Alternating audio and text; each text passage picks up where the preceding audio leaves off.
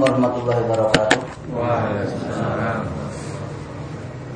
Alhamdulillah kita bersyukur dipertemukan Allah Ta'ala di masjid yang sangat-sangat mulia yaitu Masjid Taklim, Masjid Zikir bersama Al Ustadz Al Fadil yakni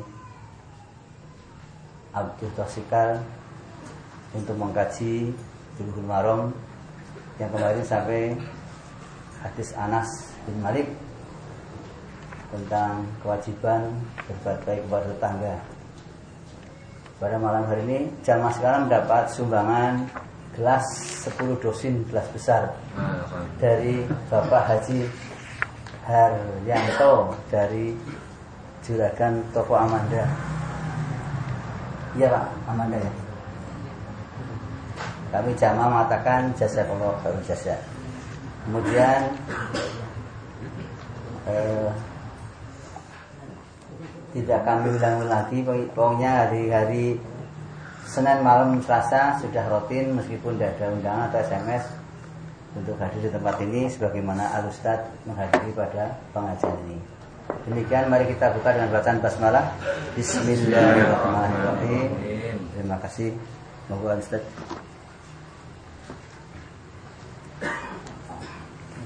Bismillahirrahmanirrahim. Assalamualaikum warahmatullahi wabarakatuh. Innal hamdalillah nahmaduhu wa nasta'inuhu wa nastaghfiruh. Wa na'udzu billahi min shururi anfusina wa min sayyiati a'malina.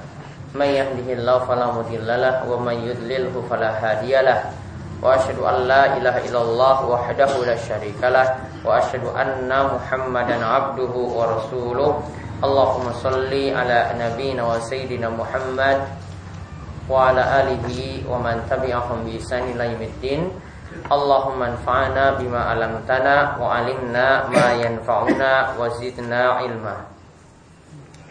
Alhamdulillah kita bersyukur kepada Allah Subhanahu wa taala atas nikmat yang telah Allah Subhanahu wa taala berikan kepada kita sekalian sehingga pada malam hari ini kita bisa kembali berjumpa, bisa kembali bersua pada malam yang mudah-mudahan Allah Subhanahu wa taala berkahi.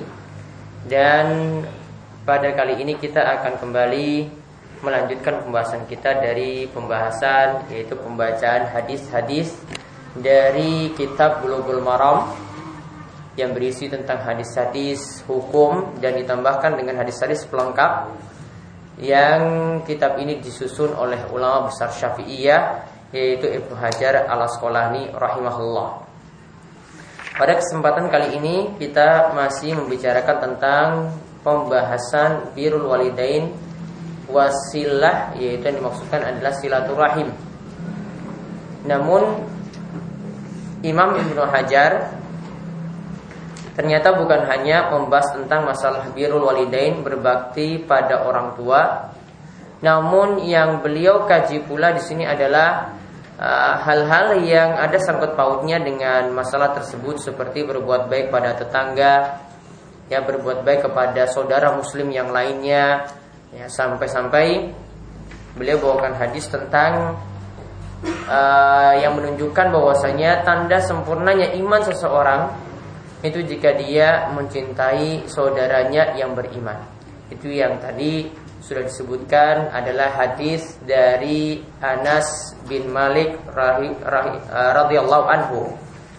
Yaitu yang kemarin kita bahas yaitu Nabi bersabda wallazi nafsi biyadi la yu'minu 'abdun hatta yuhibba li jarihi aw li akhihi ma yuhibbu li nafsihi yaitu demi yang jiwaku berada di tangannya tidaklah beriman seorang hamba sampai dia mencintai tetangganya atau saudaranya seperti dia mencintai dirinya sendiri. Di sini ada penafian iman yaitu peniadaan iman gara-gara orang yang tidak mencintai saudaranya. Ibnu Taimiyah itu mengatakan bahwasanya jika dalam satu hadis ada penafian atau peniadaan imam seperti itu, peniadaan iman seperti itu, maka menunjukkan bahwasanya perbuatan yang disebutkan di dalamnya atau pelanggaran yang disebutkan di dalamnya itu adalah dosa besar. Jadi kalau orang itu tidak mencintai saudaranya sama sekali, tidak mencintai saudaranya yang beriman sama sekali, yang ada cuma sifat benci saja, maka dia terjerumus dalam dosa besar. Jadi Ibnu Taimiyah itu punya kaidah dan ini bermanfaat sekali untuk memahami apa itu dosa besar. Dosa besar yaitu di antaranya adalah jika disebutkan di dalamnya peniadaan iman. Termasuk di sini juga peniadaan kesempurnaan iman. Nah, itu yang sudah kita bahas dalam pertemuan sebelumnya. Nah, sekarang para jamaah sekalian kita lihat hadis yang saat ini kita bahas yaitu hadis dari Abu Ayyub. Beberapa hadis setelah itu, yang beberapa hadis setelah hadis Anas. Hadis dari Abu Ayyub. Di situ nomor berapa? 1489. Kalau penomoran saya baru 1470. Ya, atau ini hadis nomor 8 dari urutan pembahasan birrul walidain, berbakti pada orang tua dan silaturahim. Hadis Abu Ayyub. Yaitu yang dimaksudkan sini adalah Abu Ayyub Al-Ansari. Radhiyallahu anhu ia mengatakan anna Rasulullah sallallahu alaihi wasallam bahwasanya Rasulullah sallallahu alaihi wasallam bersabda la yahillu li muslimin ayyahjura akhahu fauqa salasi layalin. Yaitu tidaklah halal bagi seorang muslim. Artinya tidaklah boleh bagi seorang muslim. Ayyahjura dia mendiamkan. Artinya tidak diajak omongan. Mendiamkan akhahu saudaranya di atas tiga hari di atas tiga malam, lebih daripada tiga malam. Yaitu yang dimaksudkan hajar di sini apa? Tidak diajak ngobrol itu apa? Di sini dikatakan yal takiyani. Duanya itu bertemu. Fayu'ridu hadza wa yu'ridu hadza. Lalu satu dan yang lainnya tidak saling omongan. Membelakangi, cuek Lalu Nabi SAW itu mengatakan wa khairuhuma alladhi yabda'u bisalam. Yang paling baik di antara mereka berdua kalau mereka saling mendiamkan seperti itu, ingin masalahnya itu rampung, ingin masalahnya itu selesai, yang paling baik di antara mereka berdua adalah yang lebih dahulu mengucapkan salam. Yang lebih dahulu mengucapkan salam. Hadis ini mutafakun alaih diriwayatkan oleh Imam Bukhari dan Muslim. Maka kita lihat beberapa kosakata terlebih dahulu di sini dikatakan la yahillu li muslimin. Yaitu maksudnya di sini adalah tidak dibolehkan bagi seorang muslim. Artinya perbuatan ini yaitu mendiamkan. Mendiamkan saudaranya ini asalnya hukumnya tidak dibolehkan yaitu hukumnya haram atau terlarang. Kemudian dikatakan ayah juro yaitu menghajar. Menghajar di sini bukan bahasa kita memukul namun menghajar sini maksudnya mendiamkan kita lihat sebagian orang seperti itu kadang punya masalah saudaranya didiamkan. Nah, itu dalam bahasa Arab disebut dengan hajar.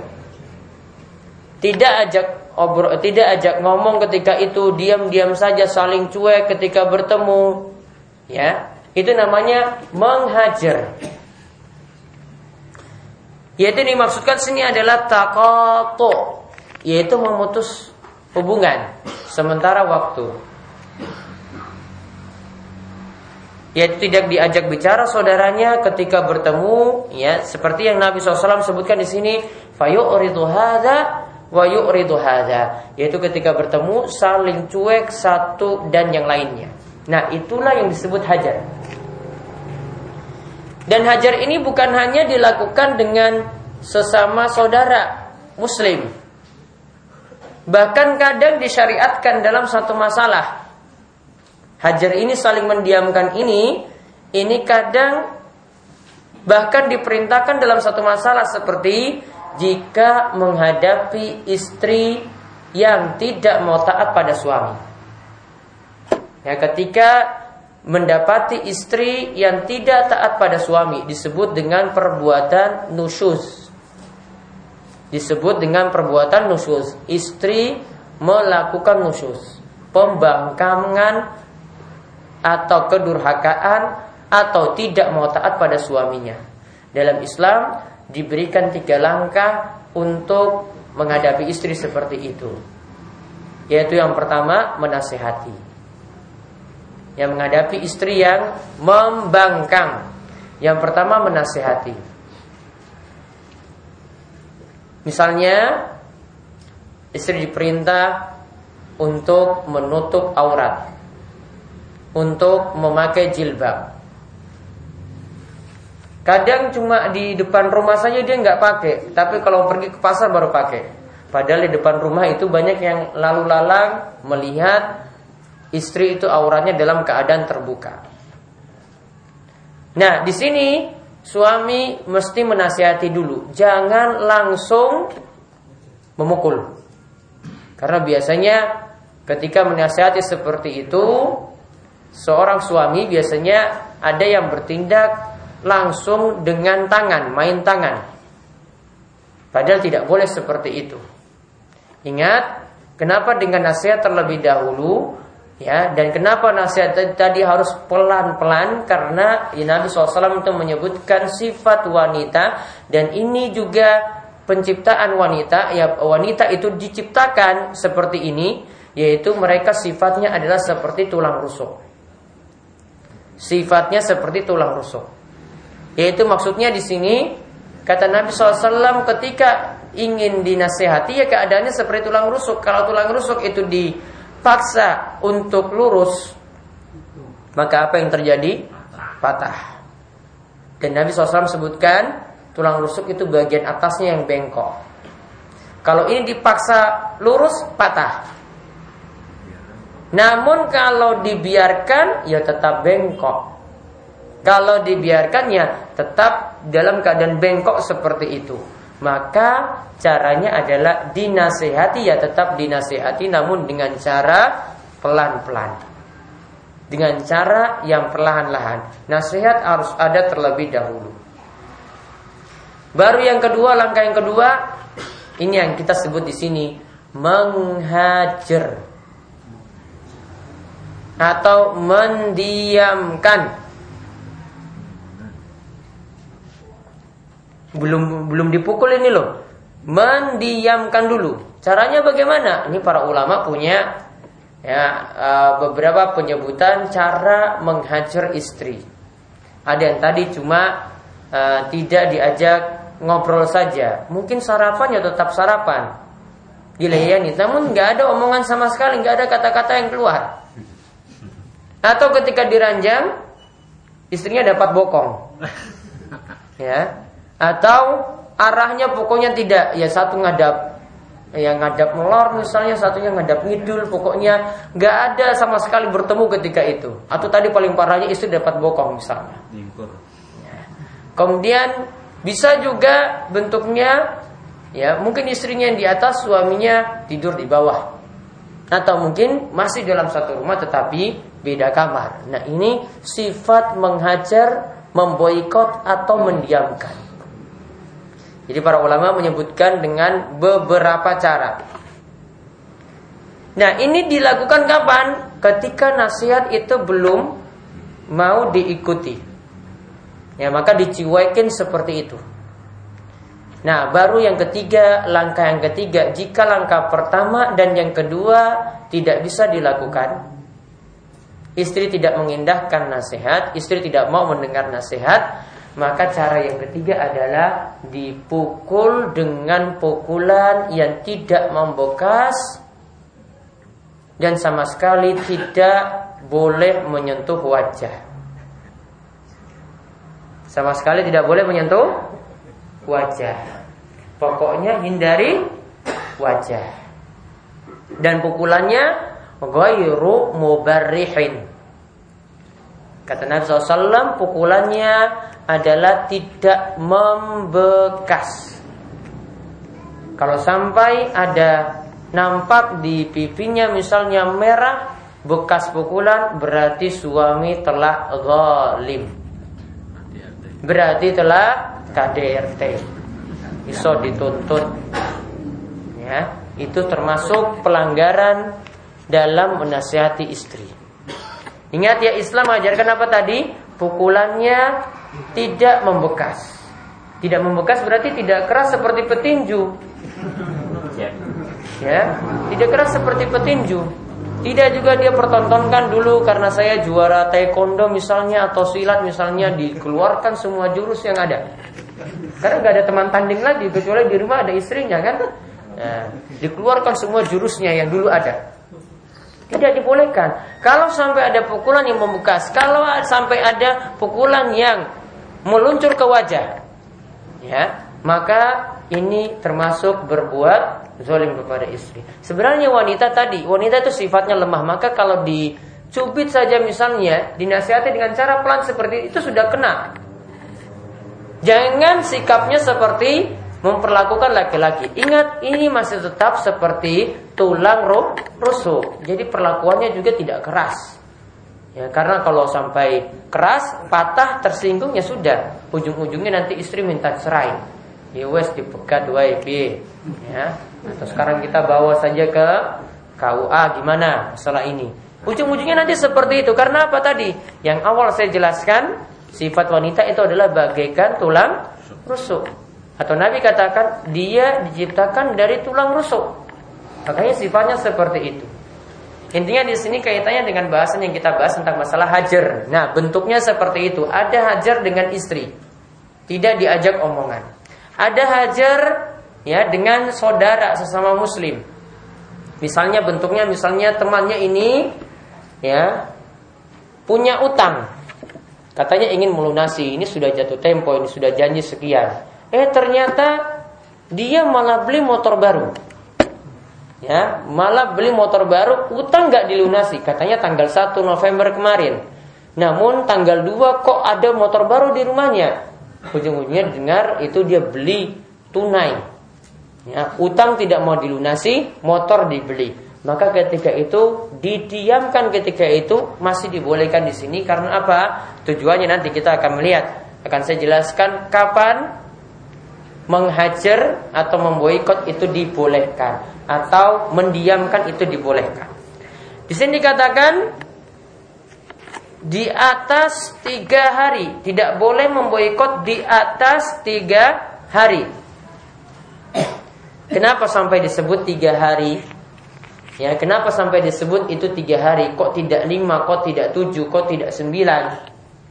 Karena tiga ini normal normalnya seseorang itu sudah merasa susah ya seseorang itu sudah merasa susah ketika dinasehati didiamkan Ya, kalau sudah sampai satu hari dia sudah merasa susah, dua hari sudah merasa susah, tiga hari sudah merasa susah, lebih daripada itu, ya, ini sudah berlebih. Maka tiga hari ini yang dikatakan maksimal. Tiga hari yang dikatakan maksimal tidak boleh lebih daripada itu. Namun di sini para ulama membedakan. Ya, di sini ketentuan tiga hari ini dibedakan. Ada mendiamkannya yang berkaitan dengan masalah dunia. Tadi seperti utang ya. Utang itu kan berkaitan dengan masalah dunia kan? Berkaitan dengan masalah dunia. Atau mungkin karena dia tidak amanat, atau mungkin karena dia menipu, atau mungkin karena dia berbuat curang. Ada yang berkaitan dengan masalah agama. Seperti pemboikotan di mana Nabi SAW pernah tidak mengajak bicara seorang sahabat dan ada dua orang yang lainnya yaitu Kaab bin Malik dan dua sahabatnya. Diboikot tidak diajak bicara selama 50 hari. Gara-gara apa? Tidak ikut berjihad.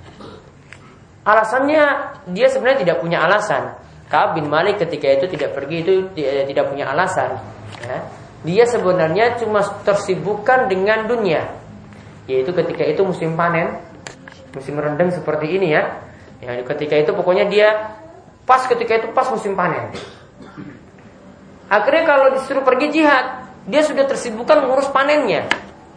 Sampai dia menunda-nunda, menunda-nunda, menunda-nunda, sudah ketinggalan jihad bersama Nabi Shallallahu Alaihi Wasallam. Dan dia tidak bisa mengemukakan alasan apa-apa kecuali karena urusan itu. Kalau dia bilang mungkin sakit, ya mungkin masih bisa diterima. Kalau dia bilang merawat istrinya atau ada alasan yang masuk akal, mungkin dia ajukan ketika itu. Namun Kaab bin Malik yang juga terkenal sebagai seorang orator. Orator itu artinya apa? Pintar ngomong. Dia bisa ngatur-ngatur kata ketika itu, namun ketika itu dia tidak bisa memberikan alasan juga kepada Nabi SAW. Maka akhirnya Nabi SAW katakan, tunggu sampai 50 hari nanti tobatmu diterima dulu, baru nanti akan diajak bicara. Maka saat itu selama 50 hari itu diboykot. Setiap orang yang bertemu dengan Kabin Malik semua diperintahkan jangan ngajak ngobrol.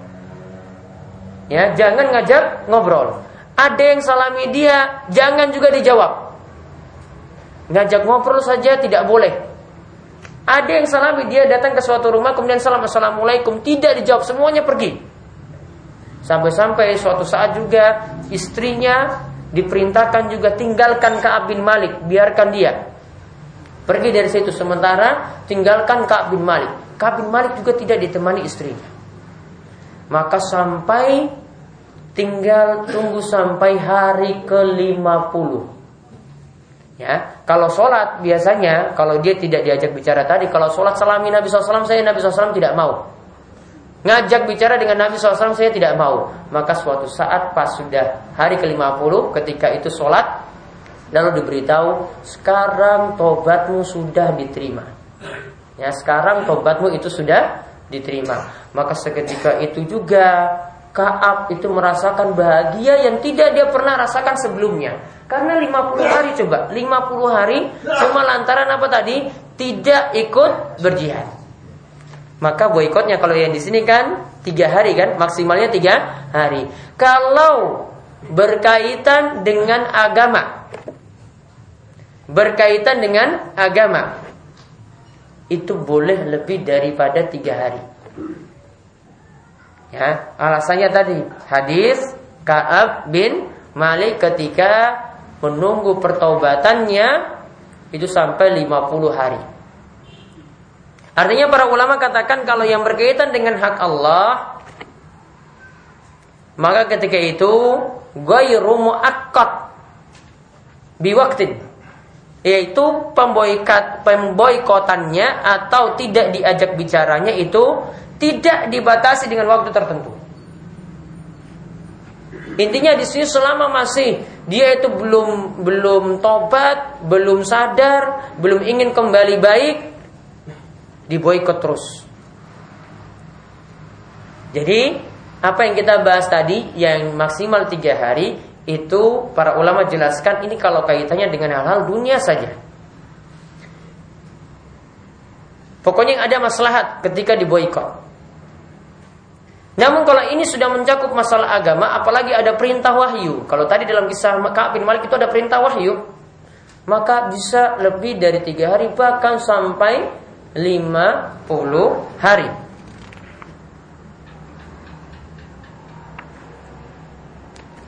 Namun di sini para ulama memberikan syarat kapan boleh adanya pemboikotan seperti ini atau tidak diajak bicara seperti ini.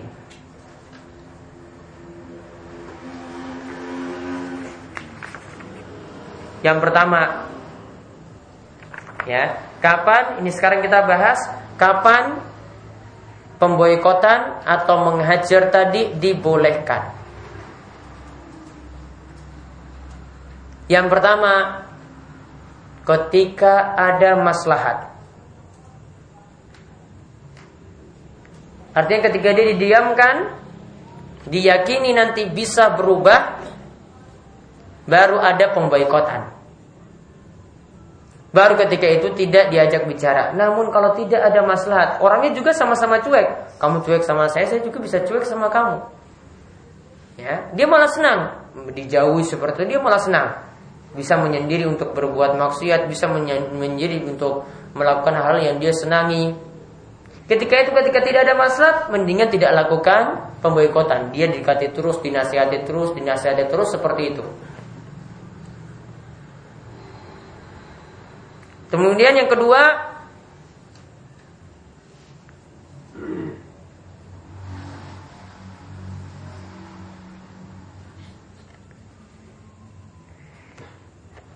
Pemboikotan atau hajar itu ada ketika ada kesalahan. Ya, ketika ada kesalahan.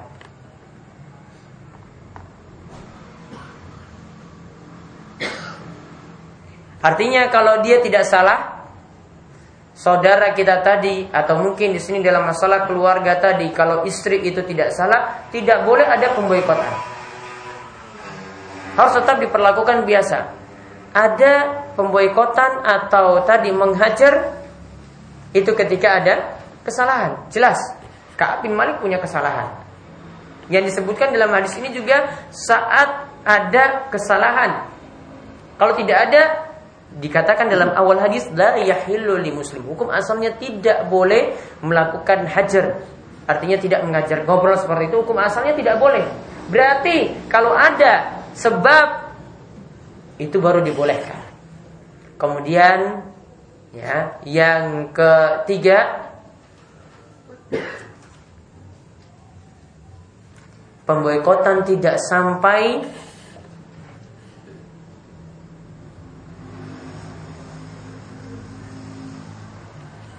membuat pencelaan ya membuat pencelaan terhadap orang tersebut pada perkara yang bukan kesalahannya. Pada perkara yang bukan kesalahannya. Nah, ini di antara tiga yang saya sebutkan saja. Karena kalau ada seperti ini biasanya kalau sudah saling menjauh seperti itu Biasanya diungkit itu aib-aib yang lain lagi.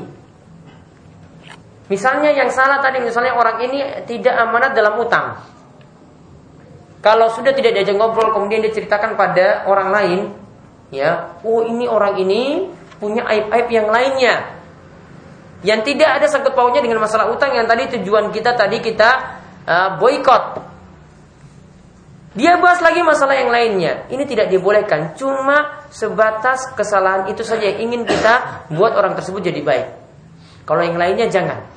Kenapa? Itu bisa jadi nanti dalam masuk dalam dosa menggibah, ya, yaitu menggunjing, atau bisa juga kalau ini tidak ada bukti, bisa jatuh pada buhtan atau menfitnah.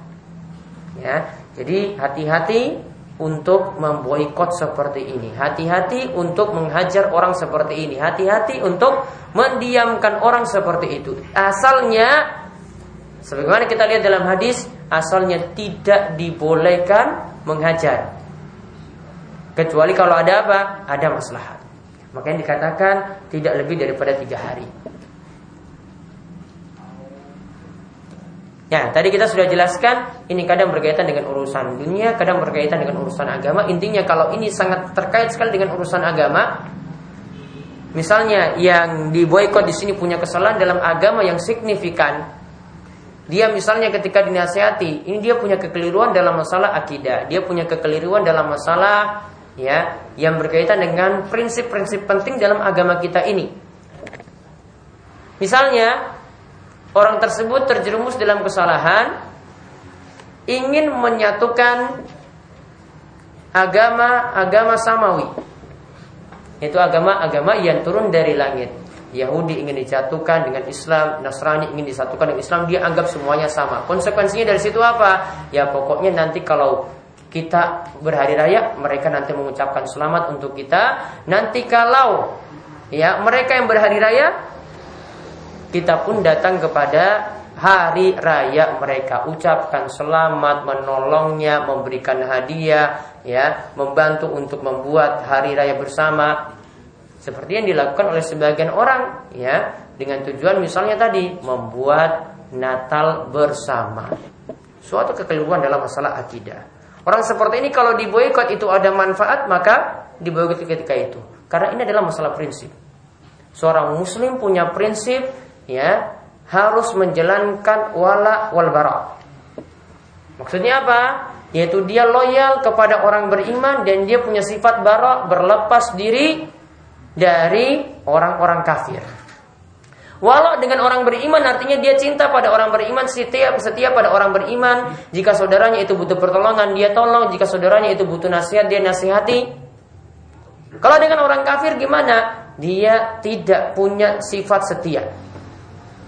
Menolong boleh, berbuat baik boleh. Yang kita maksud di sini adalah tidak setia atau tidak cinta yang ada sangkut pautnya dengan masalah agama. Sama sekali ya harus menunjukkan sifat barok. Ya, jangan cuma alasan toleransi. Jangan cuma alasan wah kita kan ini hidup biar biar hidup rukun maka kita jalani seperti itu. Ingat Islam punya sifat adalah wala wal barok. Artinya kalau dengan orang beriman kita setia saling menolong, saling mendukung, saling menasihati. Kalau dengan orang non muslim, orang kafir, maka sifat baroknya yang ditonjolkan. Kita benci dengan ajarannya, kita tidak setia dengan ajarannya. Ya, bukan malah mendukung. Ya, jadi sebagian orang atau bahkan di sini dikenal dengan para cendekiawan muslim ingin menyatukan ya umat yang ada di Indonesia atau dengan alasan kerukunan atau dengan alasan ya toleransi akhirnya melakukan seperti itu. Padahal ini bertolak belakang sekali dengan ayat yang sering kita baca lakum dinukum waliyadin. Bagi kalian agama kalian dan bagi kami itu agama kami. Dulu dari ayat ini ya, ini orang yang orang-orang musyrik di masa Nabi SAW mereka itu katakan kepada Nabi SAW wahai Muhammad bagaimana kalau ya sehari kami beribadah kepada sembahanmu yaitu beribadah kepada Allah nanti gantian Besok kamu nanti nanti beribadah kepada sembahan kami juga. Itu cerita dari surat Al-Kafirun yang kita baca. Jadi orang musyrik dahulu, ya orang musyrik dahulu, mereka pingin ya gantian dalam beribadah. Sekarang wahai Muhammad, kamu nanti beribadah dulu kepada sembahan kami, nanti besok kami juga beribadah kepada sesembahanmu. Ya, kami beribadah kepada sesembahanmu. Maka di sini dibantah dalam surat Al-Kafirun dan ujung-ujungnya tadi prinsip Wala wal itu diajarkan lakum dinukum waliyadin. Kita sudah beda. Agamamu ya agamamu ya agamaku ya agamaku. Tidak bisa disatukan, tidak bisa kita ganti-gantian. Nah, orang musyrik dahulu seperti itu. Nah, sekarang yang sama juga berlaku.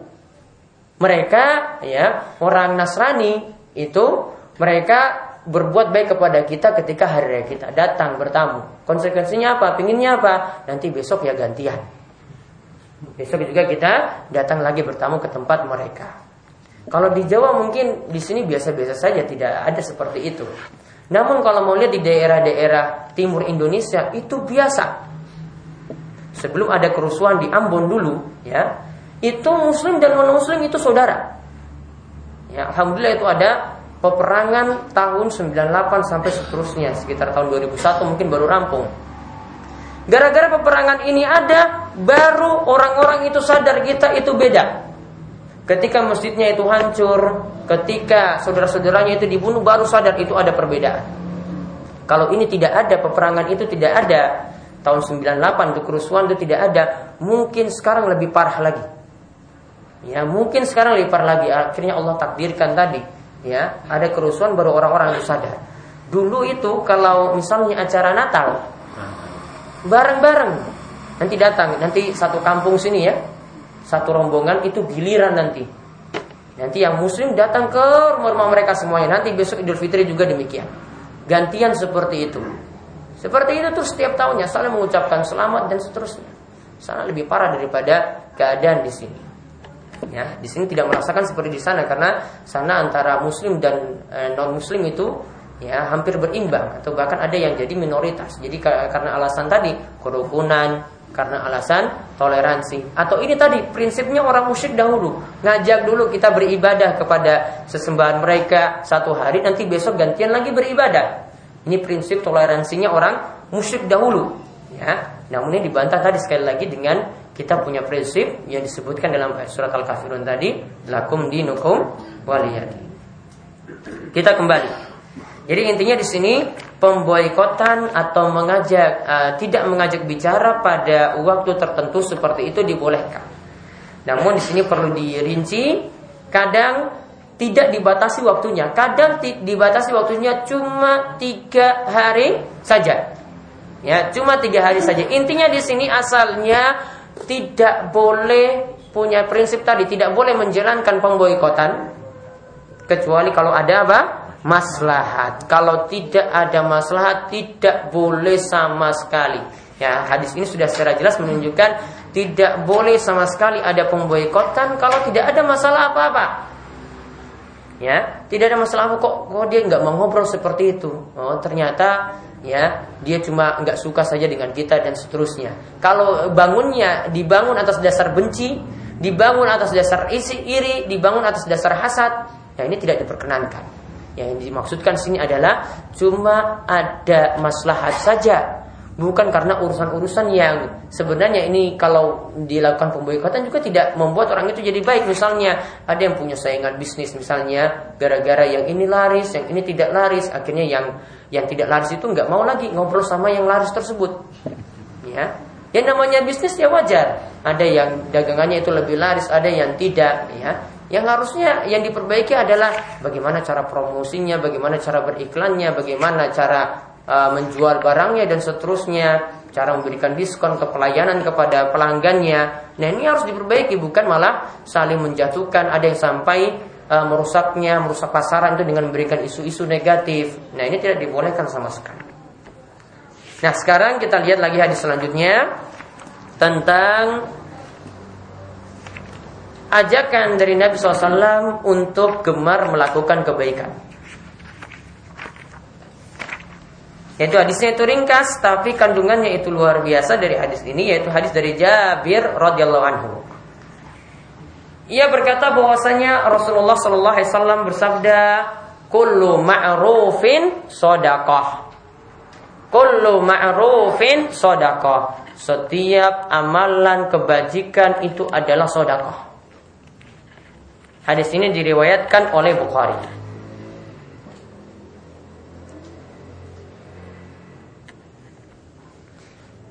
Disebutkan di sini kullu ma'ruf. Setiap perbuatan ma'ruf. Apa yang dimaksudkan perbuatan ma'ruf? Ini harus tahu dulu. Yang dimaksudkan dengan ma'ruf di sini adalah ismun jami'un likulli ma fihi naf'un lil akharin min qawlin aw fi'lin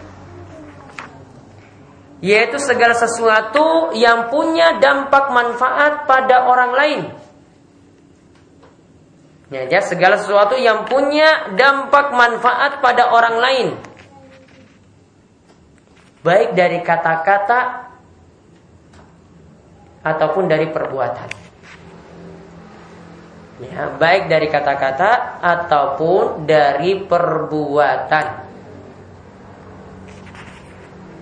Ini disebut ma'ruf. Berarti di sini para jamaah sekalian lihat cakupannya sangat-sangat luas. Apa yang dimaksudkan dengan perbuatan ma'ruf berarti kadang berupa amalan badan. Bantu orang lain untuk memikulkan barangnya atau dagangannya ke kendaraannya termasuk perbuatan ma'ruf. Karena memberi manfaat pada orang orang lain dengan amalan apa? Badan. Dengan harta misalnya disebut ma'ruf juga bagaimana? Ada yang meminjam uang ke kita. Terus sudah jatuh tempo. Janjinya tanggal 1 November kemarin. Ternyata ketika ditagi dia dengan jujur katakan bahwasanya ini keluarga saya lagi butuh uang. Simbok ini butuh uang untuk berobat. Jadi mohon maaf saya tidak bisa lunasi. Kewajibannya apa? Kalau orang meminjamkan uang pada orang lain, dia tidak bisa lunasi ketika itu bagaimana? Beri tenggang waktu lagi. Beri tenggang waktu di sini hukumnya wajib. Ya, beri tenggang waktu di sini hukumnya wajib. Allah menyebutkan dua cara di sini menghadapi orang seperti ini. Yang pertama berikan tenggang waktu, yang kedua memutihkan utangnya. Memberikan tenggang waktu hukumnya wajib, memutihkan utangnya hukumnya sunnah. Padahal yang lebih besar yang mana di sini? Yang lebih susah yang mana? Memutihkan ataukah memberi tenggang waktu? Memutihkan ya habis semuanya. Ya sudah itu untuk dia semuanya. Kan lebih berat. Namun ini dihukumi sunnah sedangkan yang tadi memberikan tenggang waktu dihukumi wajib. Nah, lihat di sini, kalau seseorang memberikan tenggang waktu seperti ini atau bahkan dia sampai memutihkannya maka dapat disebut dia telah melakukan yang ma'ruf. Kenapa? Karena dia pinjamkan uang saja sudah dia serahkan hartanya. Dan kalau orang pinjamkan uang sekali lagi yang perlu dipahami, dia sama saja sudah bersodakoh. Sekali lagi, orang yang meminjamkan uang itu sudah sama saja dengan bersodakoh, bahkan separuh sodakoh. Dia ingin berharap uangnya itu hilang. Ya, karena apalagi kalau ini orang yang susah, maka sulit untuk ditagi. Kalau sulit ditagi itu berarti kita cuma memberikan tenggang waktu, tenggang waktu terus. Gak tahu kapan uang tersebut tuh kembali. Maka para ulama itu kadang menyebut ya yang namanya mengutangi orang lain, mengutangkan uang pada orang lain itu sudah separuh sodako. Apalagi sampai terus tadi dia susah kita berikan tenggang waktu, dapat lagi pahala lagi. Berikan tenggang waktu, dapat lagi pahala lagi. Karena kesusahan yang kita peroleh yang pinjamkan uang itu dia susah. Jadi harus sadari seperti itu yang namanya utang intinya transaksi tolong menolong. Ya, sekali lagi namanya utang itu transaksi tolong menolong, bukan cari untung. Kalau memang tidak bisa meminjamkan ya sudah tidak dipinjamkan, cukup saja beri. Daripada kalau meminjamkan jadi susah. Ya, karena kita yang meminjamkan sekali lagi terus merasa susah. Makanya tadi saya katakan contoh seperti ini juga disebut perbuatan yang ma'ruf. Termasuk juga di sini dengan ucapan memberikan nasihat, beramar ma'ruf nahi mungkar, melarang dari kemungkaran, mengajak pada kebaikan. Ini termasuk memberikan manfaat dalam kebaikan berupa ucapan ya berupa ucapan lisan. Ketika itu ini juga disebut perbuatan ma'ruf. Jadi cakupannya begitu luas. Seorang suami juga misalnya mencari nafkah untuk istrinya. Ya. Ini buat ke, memberi kebaikan kepada istri. Termasuk juga perbuatan ma'ruf. Maka intinya di sini setiap perbuatan ma'ruf tadi Nabi SAW katakan kullu ma'rufin sodako. Jadi itu sudah dikatakan sodako. Namun apa maksudnya? Setiap perbuatan baik itu adalah sodako. Di sini para ulama maknakan mengerjakan yang ma'ruf maksudnya adalah pahalanya seperti pahala sodako. Mengerjakan yang ma'ruf jadi pengertiannya di sini adalah mengerjakan yang ma'ruf pahalanya seperti pahala bersodakoh.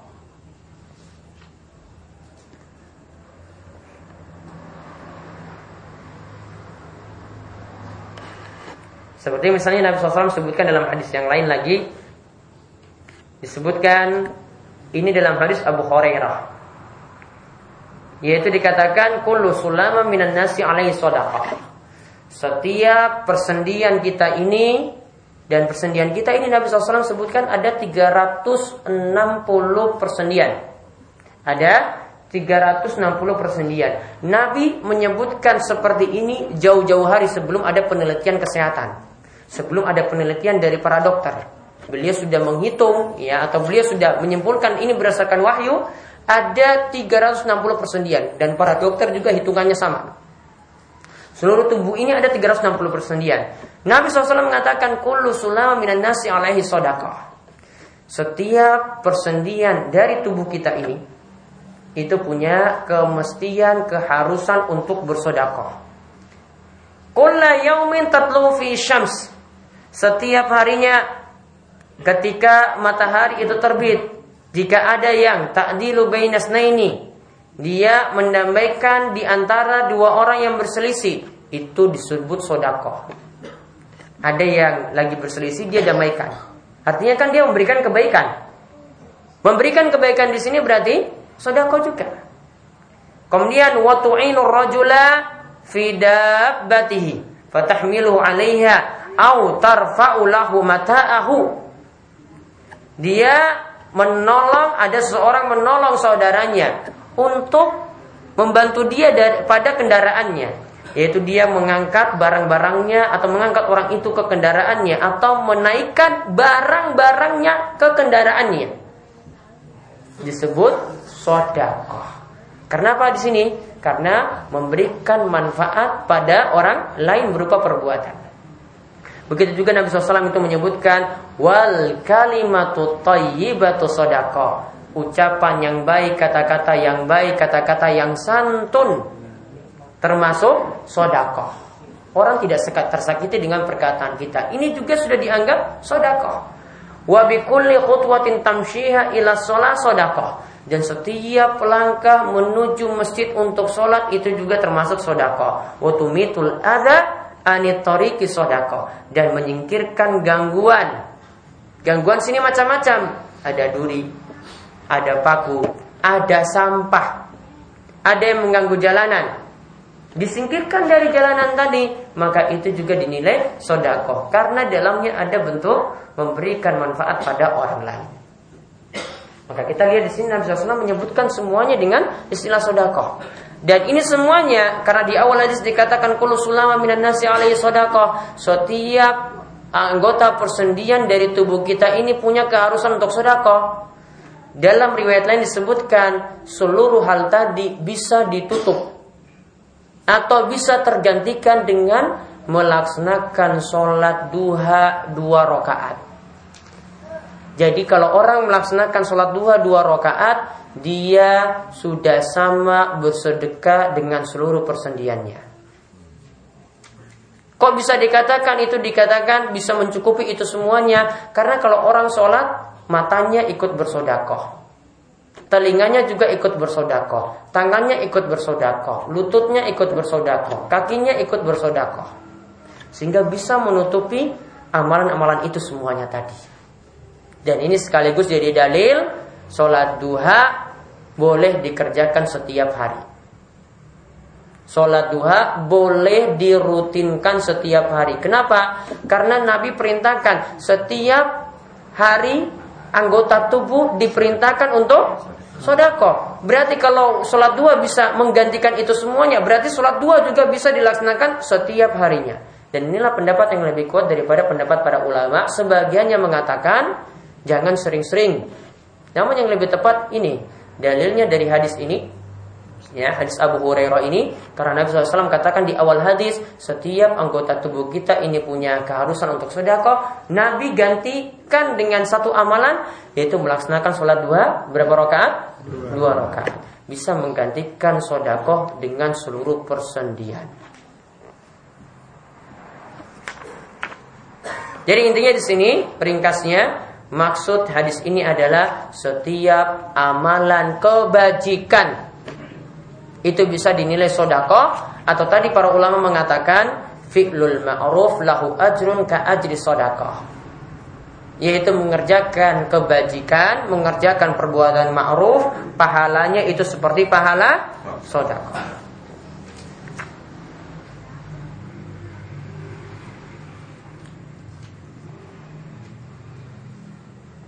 Dan di sini tadi perbuatan ma'ruf intinya kalau perbuatan ma'ruf kalau kita bagi ya perbuatan ma'ruf kalau kita bagi itu bisa menjadi tiga. Ada amalan, ada perbuatan ma'ruf dengan amalan anggota badan. Contoh apa kalau dengan anggota badan? Sholat, puasa, tilawah Al-Quran dengan lisan, tolabul ilmi, menuntut ilmu seperti saat ini, wa ta'limuhu dan mengajarkan ilmu itu disebut amalan ma'ruf, perbuatan ma'ruf dengan mengorbankan anggota badan. Kemudian yang kedua, perbuatan ma'ruf dengan menggunakan harta seperti menunaikannya dengan zakat kemudian lewat sodakoh atau menafkahi keluarga. Namun urutannya tetap nafkah dulu. Baru setelah itu apa? Zakat. Baru setelah itu sodakoh sunnah. Ya, ingat ya urutannya sebagaimana kata para ulama disebutkan oleh Ibnu Battal. Beliau urutkan kalau harta ingin disalurkan yang pertama untuk nafkah keluarga. Baru yang kedua zakat. Jadi zakat itu ada setelah penggunaan untuk nafkah keluarga. Baru yang ketiga sodako sunnah. Jangan dahulukan sodako sunnah daripada nafkah. Jangan dahulukan zakat daripada nafkah. Nafkah terlebih dahulu. Bersetelah itu ya untuk kepentingan zakat dua setengah persen setiap tahunnya. Baru setelah itu untuk sedekah sunnah. Baru yang ketiga amalan yang merokap yaitu sifatnya ganda dalamnya ada anggota badan dan amalan dengan harta.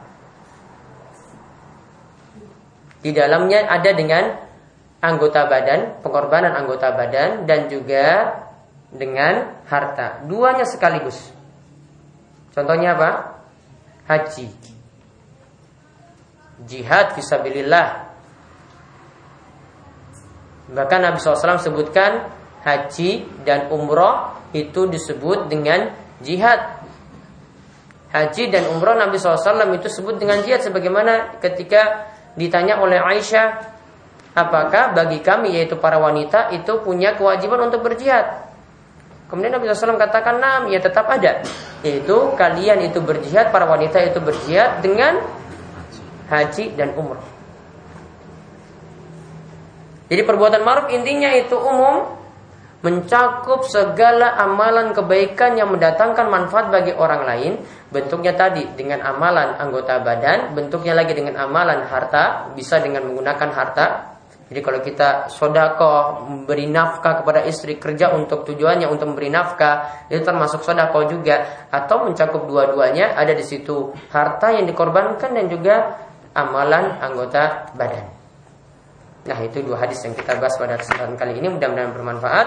Insya Allah pada pertemuan berikutnya kita bahas tentang masalah akhlak-akhlak yang diajarkan oleh Islam yang menunjukkan akhlak-akhlak yang mulia yang lainnya.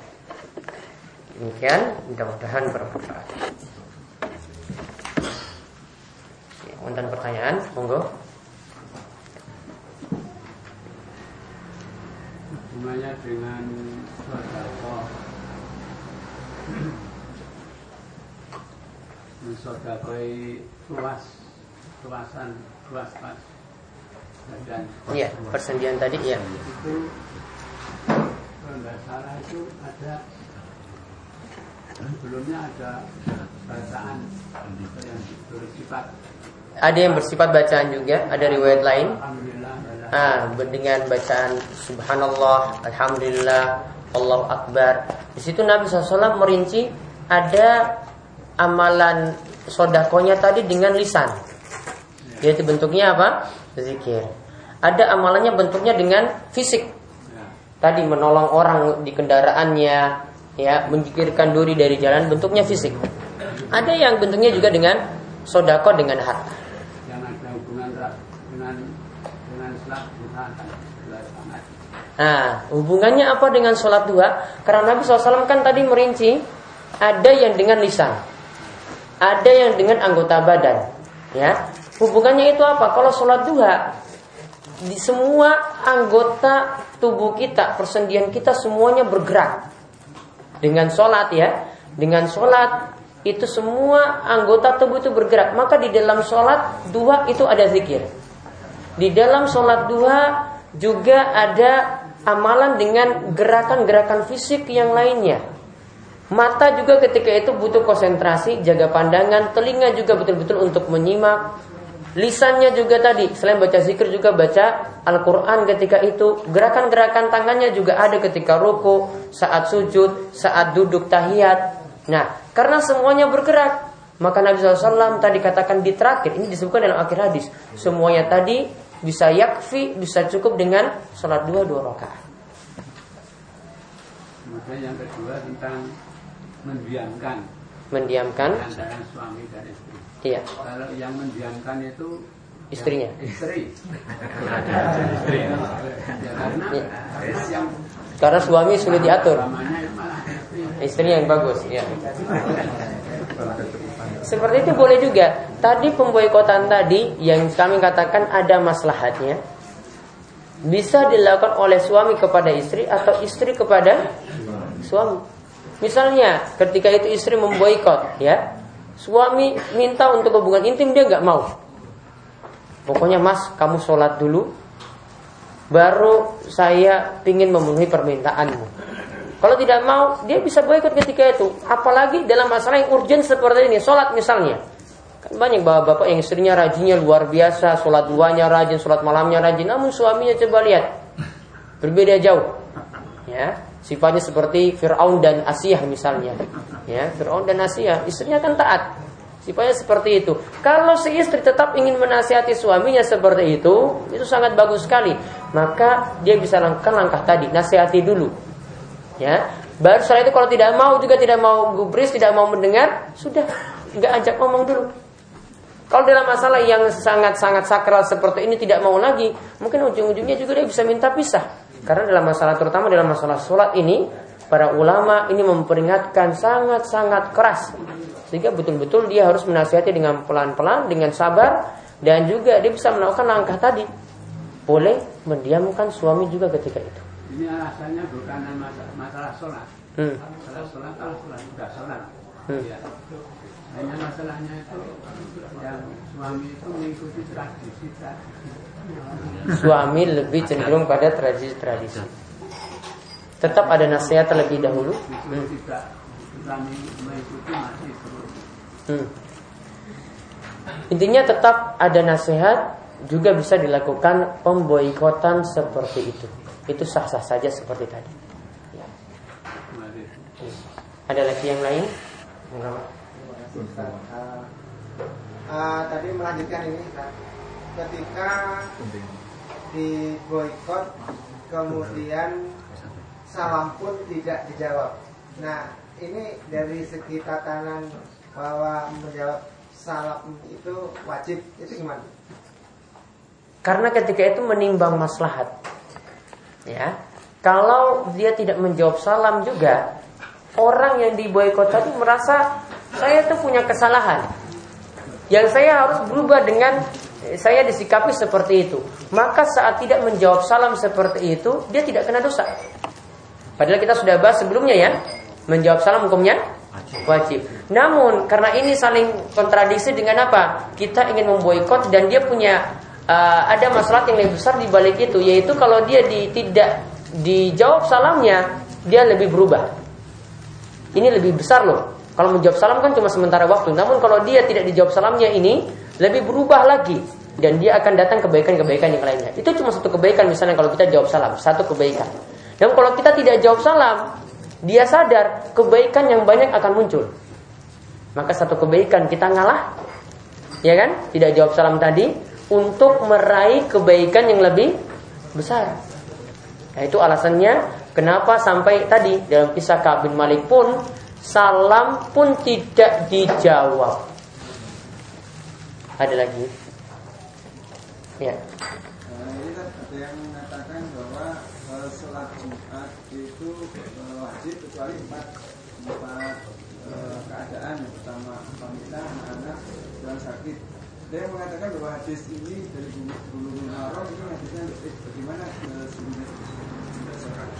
Wanita, anak, terus orang sakit, budak, musafir. Ya, lima. Kalau dari sisi hadisnya itu dhaif, namun dari saya pernah punya tulisan, saya teliti ini ada ijma di dalamnya. Kata sepakat para ulama, yaitu sholat Jumat itu tidak diwajibkan bagi lima orang ini. Kalau sudah ada kata ijma, walaupun hadisnya itu doif, namun para ulama sepakat semuanya, maka doif tadi tidak dianggap. Jadi dari doif ini, ya cukup kita berpegang saya sama ijma atau konsensus atau kesepakatan para ulama. Seperti misalnya para ulama itu bahas tentang uh, air itu dikatakan najis ketika ada air misalnya air yang suci itu kemasukan najis kemudian berubah bau rasa ataupun warna. Dari sisi hadisnya yang menyatakan air itu jadi najis karena berubah bau rasa ataupun warna itu doif hadisnya. Hadisnya itu adalah hadis yang doif. Namun dari sisi para ulama punya kata sepakat. Mereka katakan berijma, bersepakat, tidak berselisih ya, tidak berselisih bahwasanya air dikatakan najis kalau berubah salah satu dari tiga sifat ini. Maka tadi walaupun hadisnya doif, ada kata ijma. Ijma ini lebih diunggulkan daripada hadisnya. Ya, hadis doifnya tidak dipakai, namun ijma atau kesepakatan para ulama ini dipakai karena sumber hukum Islam itu ada empat. Ya, Al-Quran, hadis, kemudian ijma kata sepakat para ulama, kemudian yang keempat kias. Misalnya kata sepakat lagi, Kata sepakat ulama yang para ulama jadikan rujukan Ibnu Qayyim itu katakan bahwasanya ittafaqul ulama. Para ulama itu sepakat bahwasanya dilarang di saat perayaan non muslim itu mengucapkan selamat. Ijma ini sepakat. Maka tidak boleh ada yang menyelisihinya walaupun tidak ada dalil dari Al-Qur'an secara tegas atau hadis secara tegas. Para ulama sudah katakan ijma, ijma. Sepakat. Maka kalau ada yang menyelisih dari orang sekarang yang datang belakangan, katakan, oh sah-sah saja seperti itu. Dia yang keliru, dia yang sesat. Yang karena sudah ada kata ijma sepakat jauh-jauh hari sebelum dia hidup. Ya, maka tidak boleh ada yang menyelisih sama sekali. Walaupun tidak ada kata tegas dari Al-Quran, yang saya bilang kata tegas tidak ada, atau hadis tegas tidak ada. Walaupun nanti dari segi pemaknaan tetap ada. Gitu. Jadi ijma yang dijadikan patokan.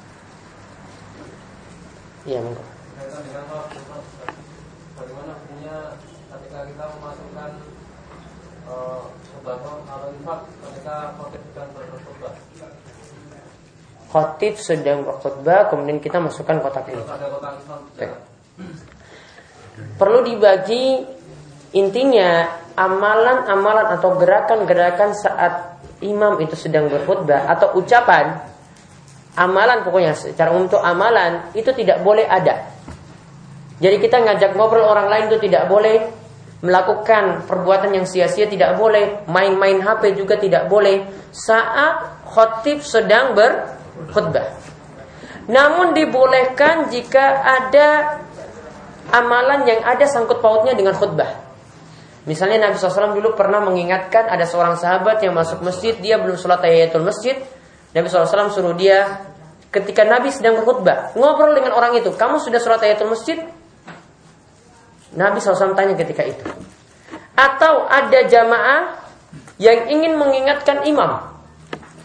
Ya, ada jamaah yang ingin mengingatkan imam. Ingat ya, ini masih ada sangkut pautnya dengan khutbah. Dia ngobrol ketika itu, masih boleh juga.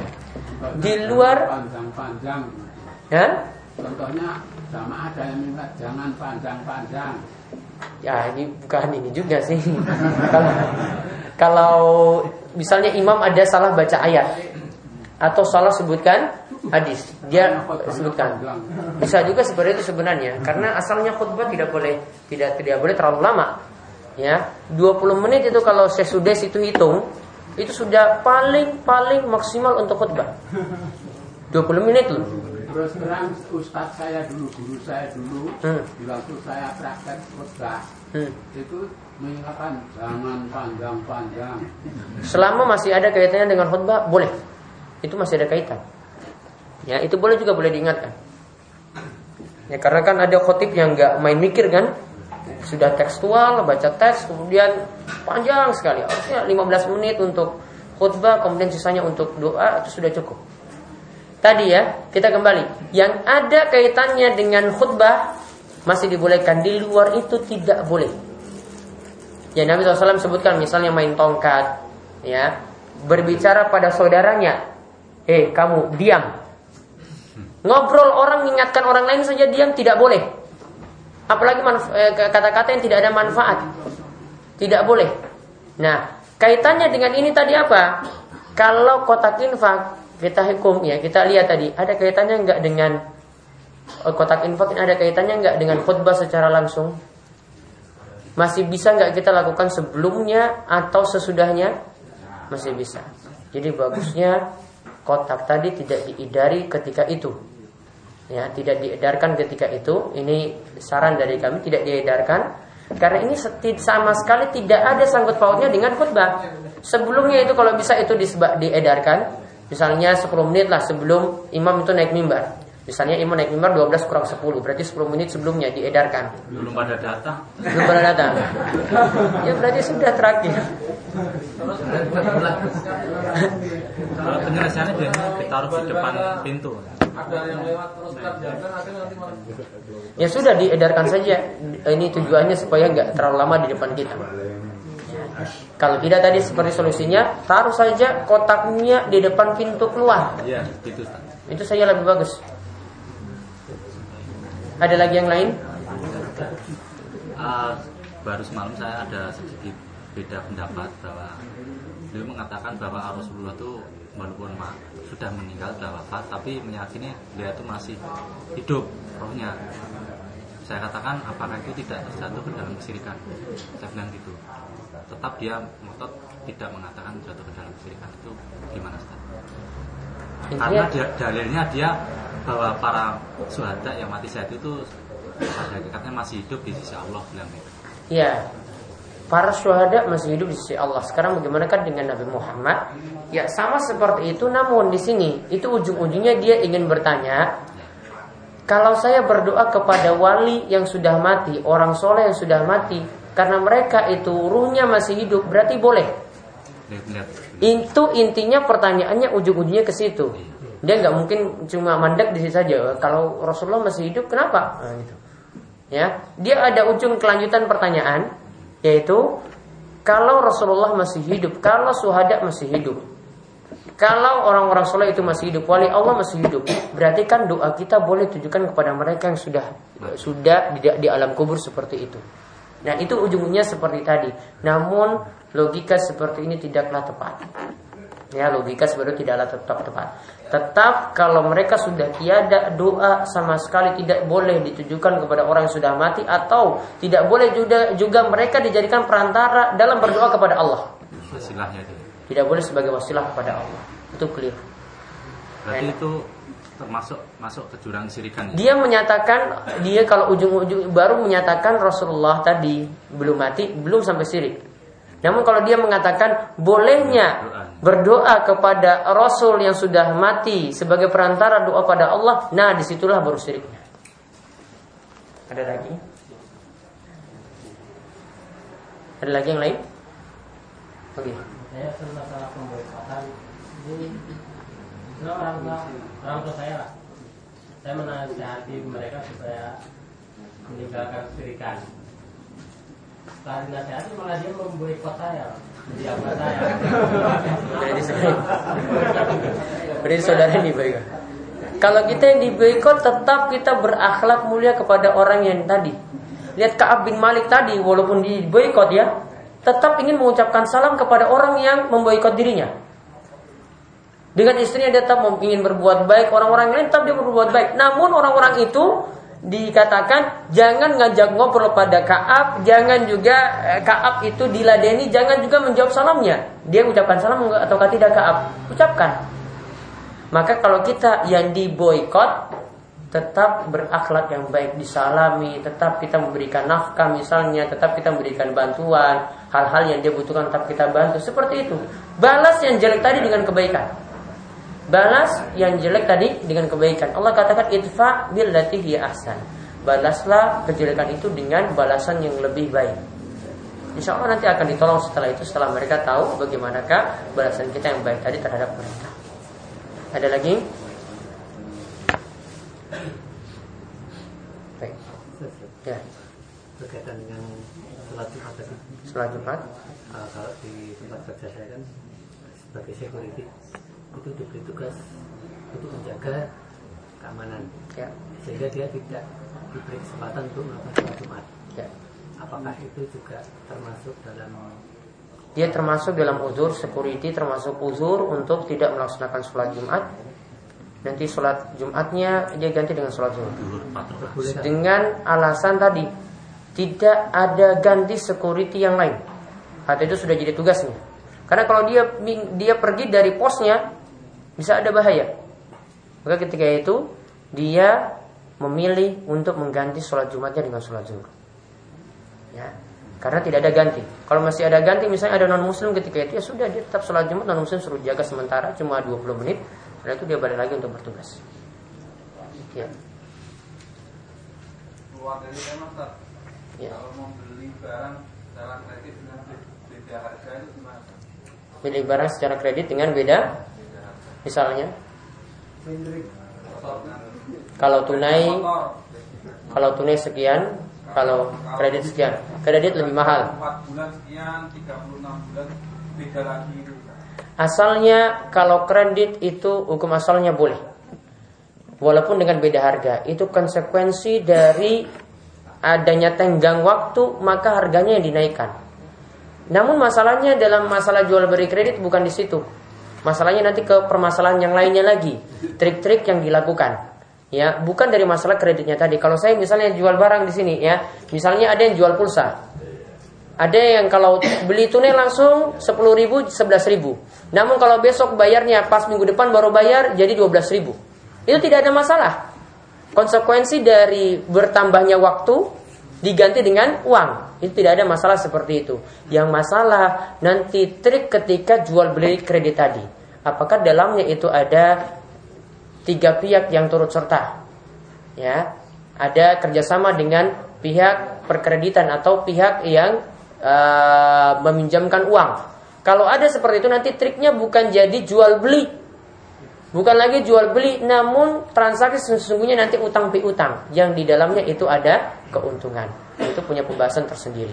Jadi dilihat dulu, ya, di dalamnya ada trik ataukah tidak. Kalau langsung Ya saya kredit pada Bapak, nanti saya bayar terus pada Bapak. Tidak ada masalah. Namun biasanya yang terjadi tidak seperti itu. Nah itu punya pembahasan tersendiri. Ada lagi satu yang terakhir. Sudah? Sudah. Baik.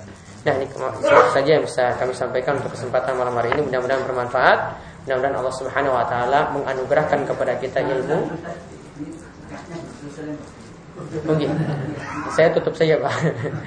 ya, mudah-mudahan menganugerahkan kepada kita ilmu dan amal dan kita diberikan karunia memiliki akhlak yang mulia dan supaya kita juga diberi istiqomahan dalam kebaikan. Subhanakallahumma bihamdika asyhadu an la ilaha illa Assalamualaikum warahmatullahi wabarakatuh. 감사 합.